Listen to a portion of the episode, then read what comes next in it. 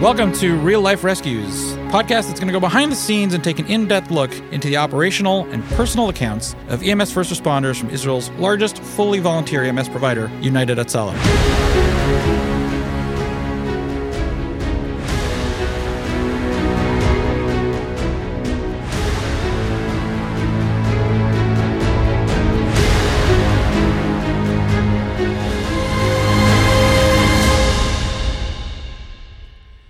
Welcome to another uh, episode of Real Life Rescues. I'm Raphael, And I'm Dovey Maisel with you again. and uh, today we're going to talk about Is there a doctor on the plane? is there a doctor on the plane? Um, we've had a number of situations recently. I think I think two in the last week, uh, where volunteers of ours were in transit, and they uh, they were called to rescue people on their very own plane. I think that most of us that have ever done any sort of air travel is very familiar with that uh, call going off the PA on the on the plane saying, "Is there a doctor on the plane?" So uh, most people will just look at each other and like, "What's going on?" And us medics will always jump up. And us medics with a lot of experience over the years understand, wow, we're getting bonus points. but not bonus pay, sadly. not bonus pay.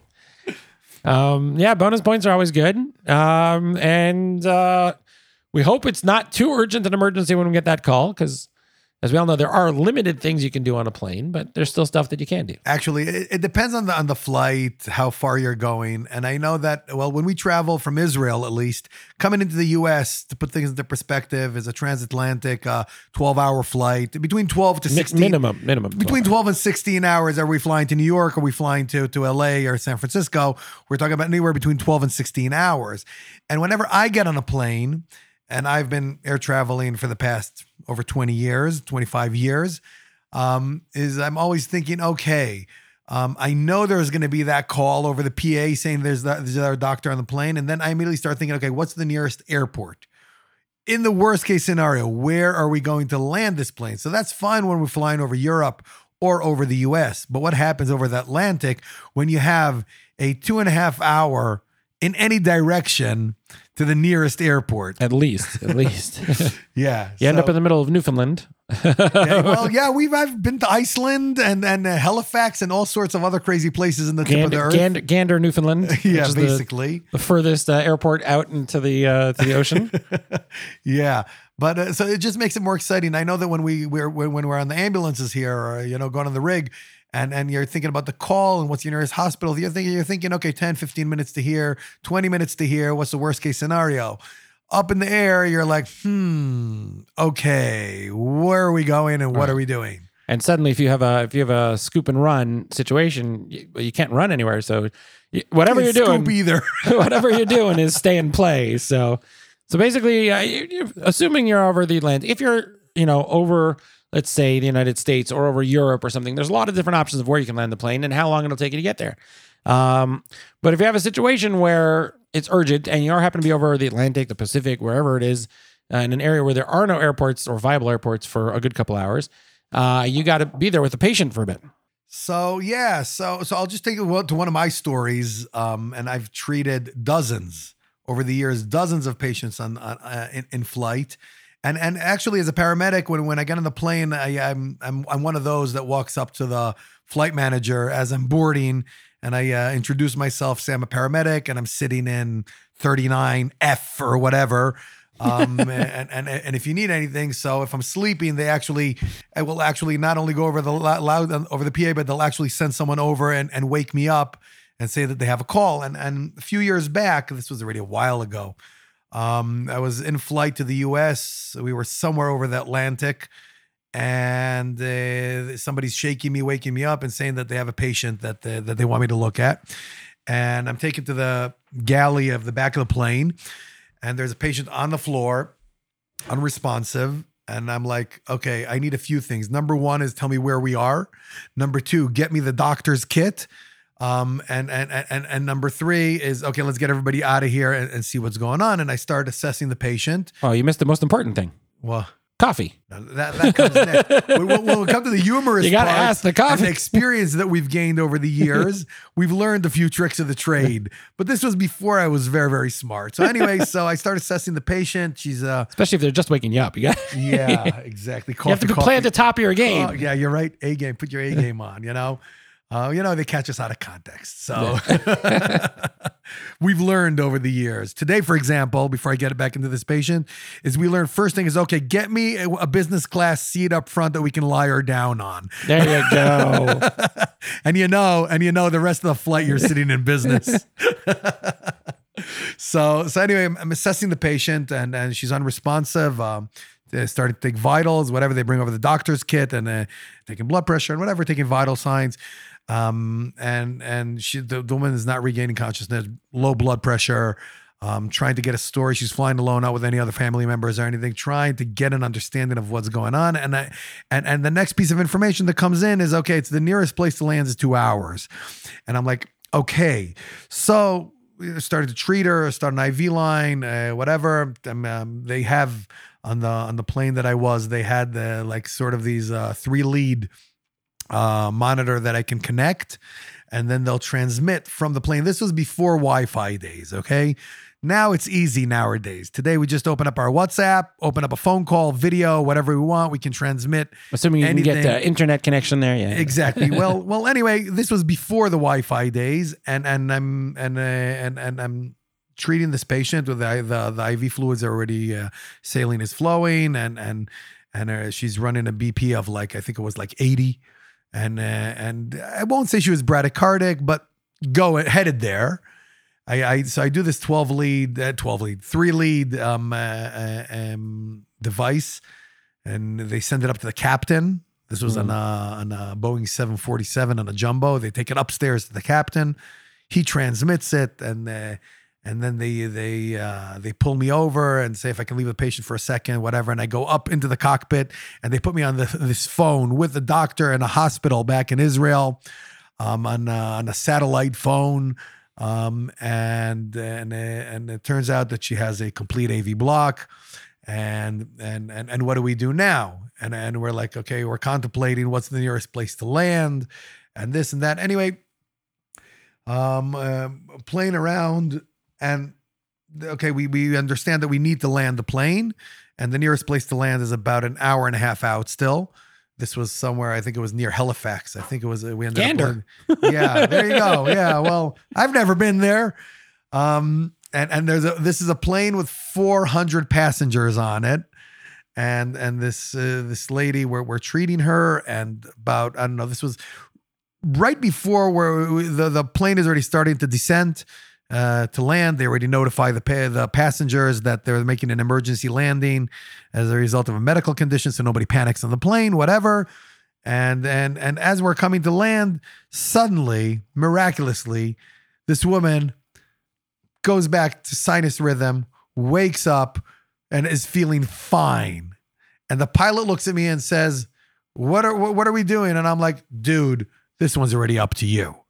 He says, "I'm landing the plane." I say, Yeah. I'm not taking any chances with that one. anyway, we land.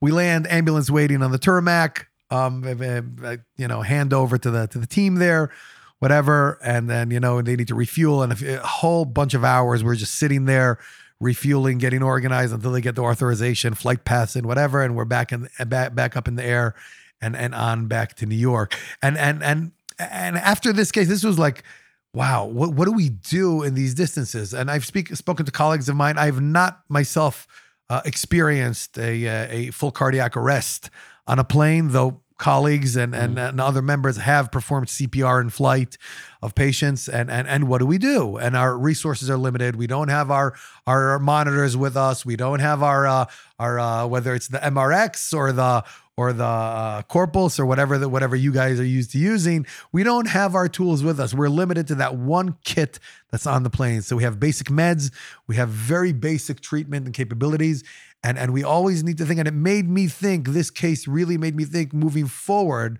during all my flights to, to think three steps ahead maybe even take i always have my stethoscope with me. I've got my basic uh, uh, kit and equipment with me on the plane um, because we never know what's going to happen and experience has shown that I end up using it plenty often. And I was kidding at the beginning of the podcast about the bonus points is that afterwards you find in your email you got you, you got to fill out all the documentation for opening the medical kit and you know fill out your your uh, your uh, medical uh, uh, document of, of the treatment and everything, and then you find another 200 points in your uh, i- i- i- that they give you in in your in your frequent flyer, or, or a fifty dollar voucher or, or, something. or they give you or like, a bottle of wine or whatever.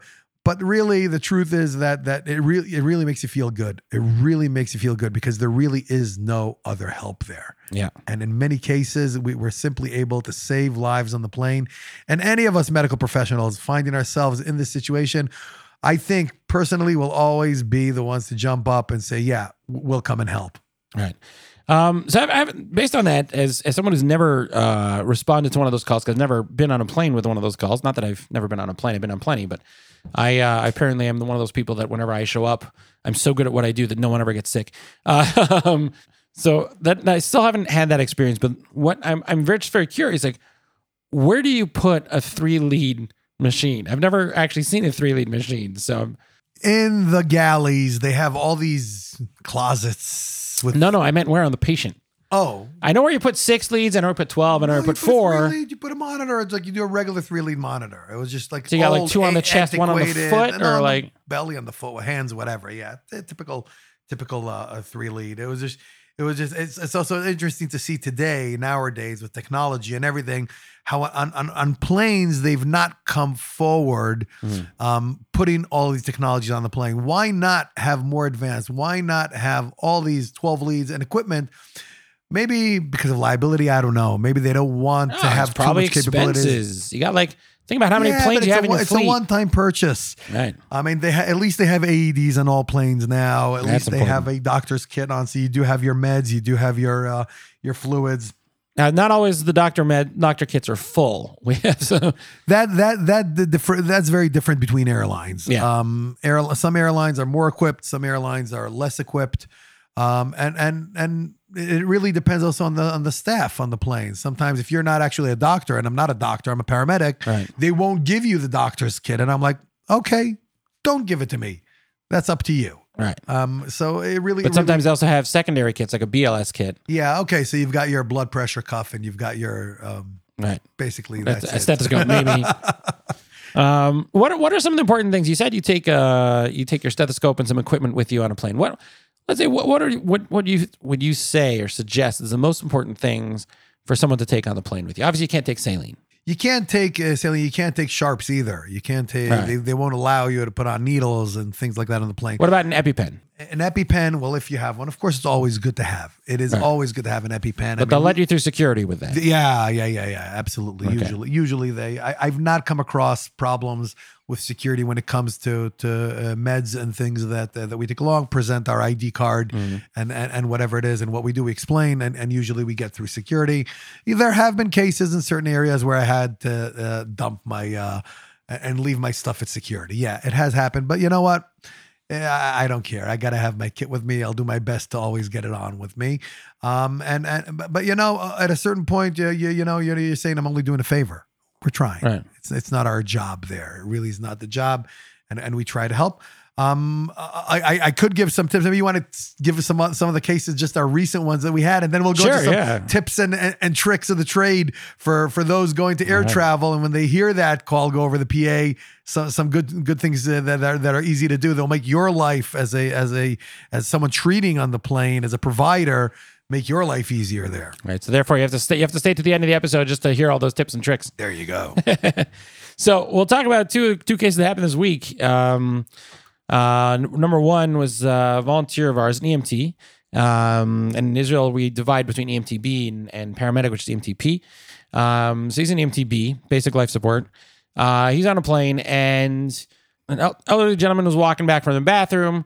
Um, there wasn't too much turbulence from what he said, but basically the gentleman collapsed and fell, uh, fainted uh, for the moment. And when he fainted, he went down and he he hit his head pretty hard on a chair, on the back of a chair. Uh, had a contusion, started bleeding, um, and was also you know lost consciousness for a few minutes, but came back to himself. So at that point, the they called for you know the the main call is there doctor on the plane, and Uh, our volunteer EMT got up, but there was also another doctor that came by. Who was uh, a doctor here in Israel from Hadassah Hospital. It was a flight from Israel to Chicago. Uh, the two of them treated the elderly gentleman both for uh, low blood sugar, uh, which is what he was suffering from, and for the head injury. Uh, and they spent some time with him, making sure that his blood sugar was getting back to normal uh, and uh, that he was okay based on the head trauma. They didn't want to make sure they didn't suffer a concussion. Uh, and they spent the next few hours sitting next to that gentleman. But after about two, three hours uh, into, and, and they told the, the, the, you know, the, the flight crew came and said, should we land the plane? Said there's no need right now. The person's stable. It came back. Um, so they continued flying as tends to happen over the Atlantic Ocean. Um, uh, another woman collapsed and fainted, uh, and this time it was a little bit more serious. They had to give her fluids, um, provide her with fluids. They actually pulled the trick of getting her into a business class seat um, so she could lie down more comfortably. Um, not for them, but more for her, and uh, provided her with saline. Uh, interestingly enough, this uh, EMT took one of our trauma kits that some of our volunteers have. We're trying to get out to more of them and basically packed it with all the things he thought he would need, which included an IV set, uh, which he managed to get on the plane with the needles. Um, and he took a picture of it. It's on the plane. He's got the needles inside the, the trauma kit. Um, and he uh, he used that kit itself. He got the saline from the plane and uh, used the needles he brought uh, for the IV for the young woman. Um, that was about a week and a half ago. Um, you might have heard, heard him talk about it. He was actually featured on Fox News about it after he got to Chicago. Uh, but then just last night, just last night, there was um, one of our doctors was flying to New York, uh, from named uh, Dr. Uh, Nathan Unger, uh, and he's a volunteer of ours here in Israel. He flew to New York uh, on an El Al flight, and once again, the call came out: "Is there a doctor on the flight?" He stood up and said, "Yeah, I'm a doctor. What, what's what's the need?" And apparently, a teenage boy suffered an anaphylactic reaction the flight crew came up and told the doctor oh, he's having shortness of breath. Uh, when the doctor came, he saw not only shortness of breath, but also rash and hives. Um, and after consulting with the boy and his parents, found that the boy was carrying an EpiPen, but it was very old and expired. Um, and the doctor preferred to use uh, adrenaline from the medical kit on the plane uh, and gave the kid adrenaline and then proceeded to monitor him for the rest of the flight out to New York. Um, called for an ambulance, met them on the tarmac uh, and went from there. So it's just two uh, two flights in the last week and a half that really took place. Um, and uh, you know, it's one of those things that we never want it to happen, uh, but when it does happen, it's good for us to know a what our resources are. Like what Dovi was saying, keep your head about you and trying to figure out where the best place to land is. If you need to land the plane, if you don't need to land the plane. Well, regarding that, we have a good a good friend of ours, a, a, a volunteer as well, was on a local on a short flight here uh, to Europe, uh, where you have plenty of places to land, and and he was actually on a flight to Belgium, and uh, someone suffered sudden cardiac arrest on the plane and this was a uh, a not a wide body plane, meaning one of these planes that's three seats on each side with one aisle. Right, as as all the flights are from Israel to Europe, pretty much. Yeah, and and they pull the guy out into the aisle. Even the galley isn't big enough to, and they start, you know, they start pumping, performing CPR. Of course, pilot immediately uh, starts descending to to a nearby something airport, they, wherever. So they, they, they so so he so he talks to the pilot and then whatever, what's the nearest the airport, whatever. It's like something something like a 25 minute, um, half hour descent to, to, to land from, you know, from going from 35,000 feet. Um, and they're performing CPR, connect the AED, shock the patient once, twice, three times, um, and and and continued uh, CPR there. He actually got other people on the plane as well to Yeah. take over, instruct them on the way how to do compressions, take You over. need to. You can't do CPR for 30 minutes by yourself. That's and, crazy. And and they do they did quality CPR. A patient was actually taken to the hospital from the tarmac, um, and and and and and stayed in the ICU for a couple of days until he passed. But but they were able to to even bring to sustain the situation and bring it back to ROSC, um, and, and be transported to the hospital. That was phenomenal. I mean, Right. going from thirty five thousand feet. Unfortunately, the prognosis was not very good because we understand prolonged CPR, BLS. Um, there, there were no ALS capabilities there. There was not a doctor nor a paramedic, so they could not uh, use any of, of, uh, of, of ALS equipment. Um, but n- nonetheless, they did quality CPR basic, uh, BLS CPR, and the patient was held in the ICU for two days until until he passed. But it was it, it's it's very stressful. It's not working in, a, in an easy environment. None of us, as it is, we all know that in the field the patients will always be in the worst positioning, in the worst place, and uh, and it's always difficult to do CPR. But on a plane, that's like t- 10 levels higher of of of, Right. of, of, of complicated with the noise around and obviously all the Just to get into position, around you kind of got to like be sitting on a plane seat basically and then performing compressions on the floor, which is like a little bit nuts. I would think maybe maybe like lie down on the row, like get people to leave the row, lie down on the row, and just push. No, it's, it's it's it's it's too complicated. It really is too complicated. But another thing is when when treating patients on on, uh, in flight, when for example you say, okay, I'm not going to land the plane because the situation is not life threatening. Okay, it's low blood pressure, it's post post uh, syncope, you know, or, or you know someone just fainted and Or low blood sugar. or, or low blood sugars, and, and then you're actually starting to treat a patient, and you'll end up treating them for five or six hours. I had I had a uh, a uh, a flight that I was on from Israel to Hong Kong, which is a a ten hour flight. And and mid mid flight, this was I don't know, this was five or six hours into the flight, five hours into the flight. Um, I'm called. Uh, someone's uh, not feeling well. Okay, go over low blood pressure, uh, not feeling well, nausea, whatever, you know, and you're like thinking, okay, but the vitals are like, you know, nothing's really looking life threatening. Okay, we're not going to start landing in in Tajikistan or something. Um, and and they're like, okay, so I'm discussing with the pilot, with the flight manager, and we're going back and forth. And we're like, okay, we decided not to land, not to land the plane and and pull it out all the way to Hong Kong. And I put an IV line, and you're, you know, you're taking your blood pressure every 15, 20 minutes and vitals, and you end up finding yourself eh, like treating a patient for five, six hours um, during the flight. And, Right. and then you're not thinking about the points or bonus points or anything. You're just Yeah, thinking, bottom like, line is really- this is this is this is really sticking with a patient for many hours. And and yeah, obviously when you land, they'll the, the ambulance will be waiting and they'll come up with the lift and and whatever. Uh, but the nice part is at least they they ask you all to stay seated. They ask everyone on the plane to stay seated so the the patient can be taken off of the plane as we land. But but it, it really is it can be really tiring and straining on on uh, on you because sometimes it really is a long period of time until you actually land the plane there because you understand that yeah you can say okay land the plane but this is this is it will affect so many lives of so many people and besides it'll also delay your getting to your destination at the end of the day. So so it's really things we need to take, into consideration. Though sure. and, and there are people that i know have spoken to doctors and colleagues that that when they'll hear the the pa go off they'll ignore because they're thinking about liability. They're thinking about so many uh, different issues that i personally don't think about but and, and i'm like but you'll just let someone suffer on the plane and they'll like say i don't want to get into my legal issues and problems like that i'm like dude someone needs your help how can you stand by but there are those who won't Yeah.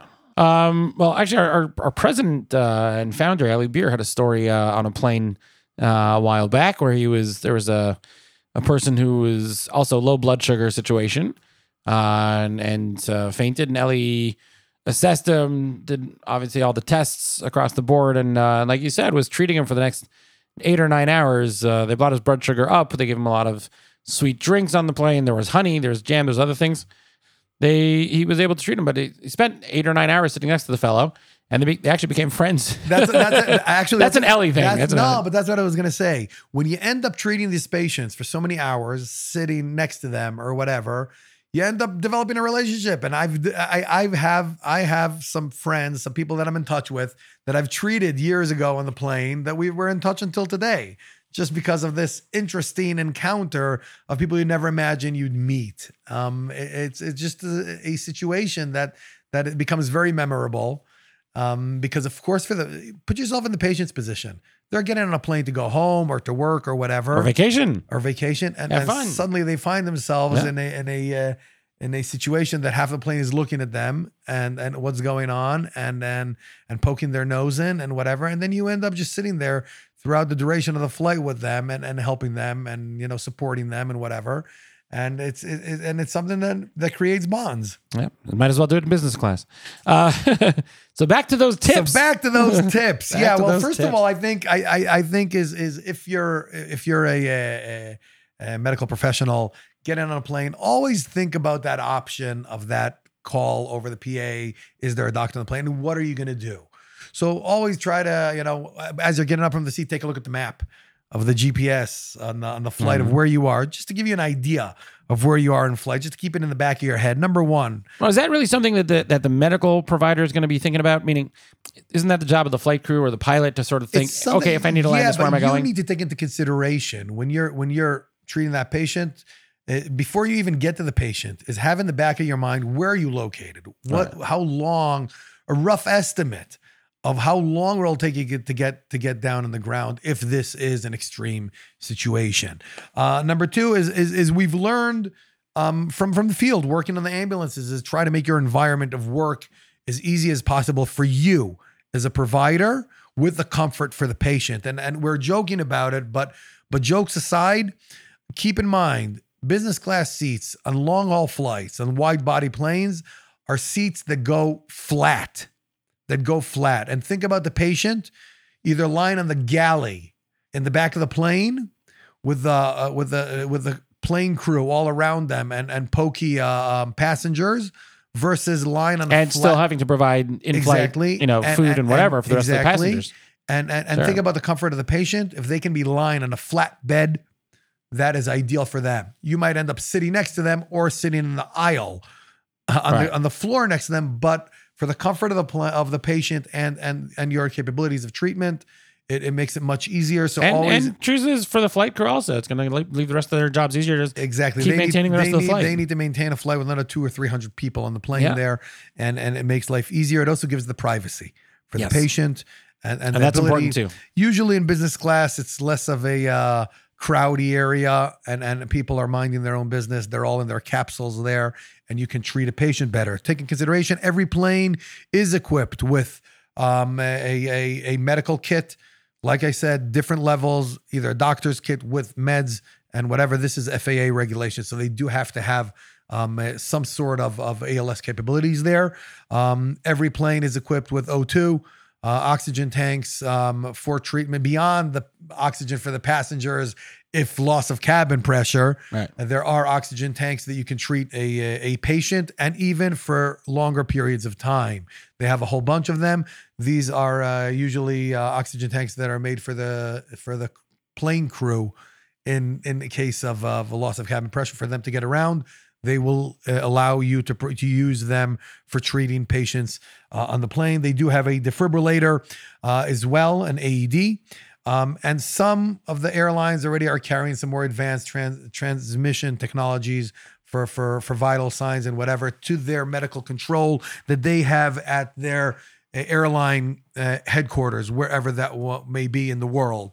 Um, I, I think it's important also to if, if this is not just you know like someone is a, has a belly ache or whatever, is if it's something that seems a little more um, uh, severe, is to ask to speak to the pilot as well. Not only communicate through the flight manager, but actually speak to the pilot uh, and consider with him together the the situation, assess the, the distance, um, and and and contemplate what it will require to land the plane or not, times and whatever. How long will it take to land near, or is it worth it to to, to pull through all the way to your destination? So, and I think last is really important is really to communicate with the flight crew in general, the flight manager, the pilot, and- whatever. Share every information you have. Don't leave it uh, by yourself. Share with them. Think with them together. And obviously, if if if it's even worth, if it's a situation that seems a bit more complicated, to go over the PA again and ask for additional medical professionals at any certain level. Um, if you want to think with together or whatever, uh, don't be shy. Um, we're not Rambo's. We're working out of our uh, zone, out of our comfort zone, um, and an area that we're used to work with. Um, and and unfortunately, as we know, patients don't read the protocols and they don't read the uh, the, the the the guidebook, and they always try to create uh, crazy things that are out of the blue, literally. So it's always great to, uh, to to find additional people to to think with together to find the best solution. For sure. Um, that also helps alleviate some of the liability, if you know. But that's the last thing I think we should be thinking of. Um, one of the interesting challenges I think about uh, providing care on flights uh, that you have to think, also keep in the back of your mind is that protocols change in different countries. Uh, so, for example, in Israel, on the BLS level, we are allowed to give uh, IVs. Um, we're allowed to give fluids of saline, uh, not medications there via the IVs, but saline at least. Uh, we're allowed to give aspirin uh, and certain other protocols, which are not necessarily true in other countries. Um, whereas The in, in the general, United the States, general rule on airlines is that the laws of the country that the airline belongs to are the laws that that you need to work according to. Now, there are Good Samaritan laws um, uh, um, that that are in place for situations like this. So, regarding your liability issue, really work within the scope of your profession and and and what you do legally in in, in your country, and then um, you can you can even uh, um, share with the flight crew your concerns and get their like approval or non-approval just to, to get an additional backing of the considerations. And that's why i say speak to the captain. Captain of an airplane is king. His deci- decisions are like a president's decision. He works in an autonomy on a plane and he can make decisions that in other places you would not imagine are capable and that's why when i mentioned get the captain involved as soon as possible is especially i'm talking about severe situations get them involved because they can make decisions and he can order you to do A, B, C, and D and whatever things like that that will then help protect you as well. Right. Let's talk about like things that uh, are worthwhile bringing on on the plane for, let's say, you know, ALS or BLS uh, responders, things that uh, might not have access to or uh, might not be in the doctor's kit that could be helpful. Um, we were talking about aspirin. So it's up to you uh, just how far you want to go and, and if you want to bring stuff or not, how much you want to, I guess, pre plan to maybe be caught in one of these situations, uh, but in order to help the patient. Uh, remember, the airlines do have their own medical kits that certain levels of responders, based on levels of responders, are authorized to use. Um, and, and yeah, work within your own framework, uh, like what you were saying, based on uh, what you're trained with and what your training allows you to do. Uh, and go with that, and I think stick with that for the flight in in case these things, God forbid, uh, do take place on a flight that you happen to be in. Yep, absolutely, absolutely. I think in general, it's a great feeling when you get off that plane and you know you helped someone. I, I it, it's an amazing feeling. It really is, even though you lost your night sleep. Was I gonna make up for the five six hours? well, it depends. Sometimes you get lucky, like I said, and you get the business class seat next to the patient. and sometimes you get the aisle. You're like, all right. Okay, that's all the time we have. Thank you so much for for listening, and uh, we'll catch you next time. Great being with you guys again. All the best.